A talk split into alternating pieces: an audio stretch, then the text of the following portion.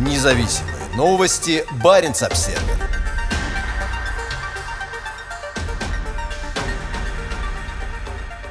На побережье Арктики скоро войдет в строй новое газовое месторождение. Запасы Симаковского месторождения составляют 320 миллиардов кубометров газа. Значительная их часть залегает под Тазовской губой.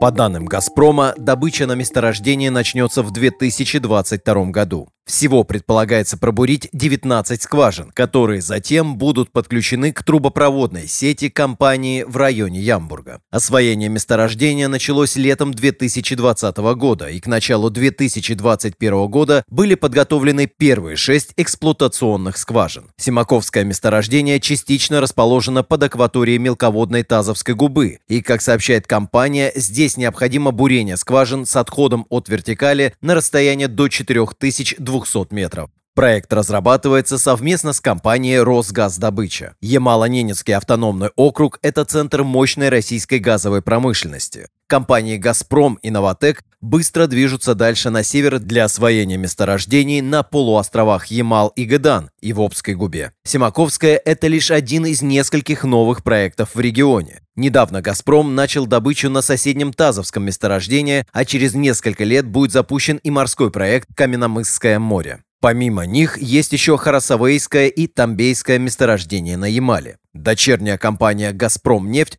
расширяет добычу на Новопортовском месторождении и недавно открыла газопровод через Обскую губу. Тем временем Новотек готовится к проекту Арктик СПГ-2 и планирует осваивать Северообское, геофизическое и ряд других месторождений. Ученые, организации местных коренных народов и экологи теперь все больше опасаются ужасных последствий для уязвимой арктической природы региона. Независимые новости. Барин обседный.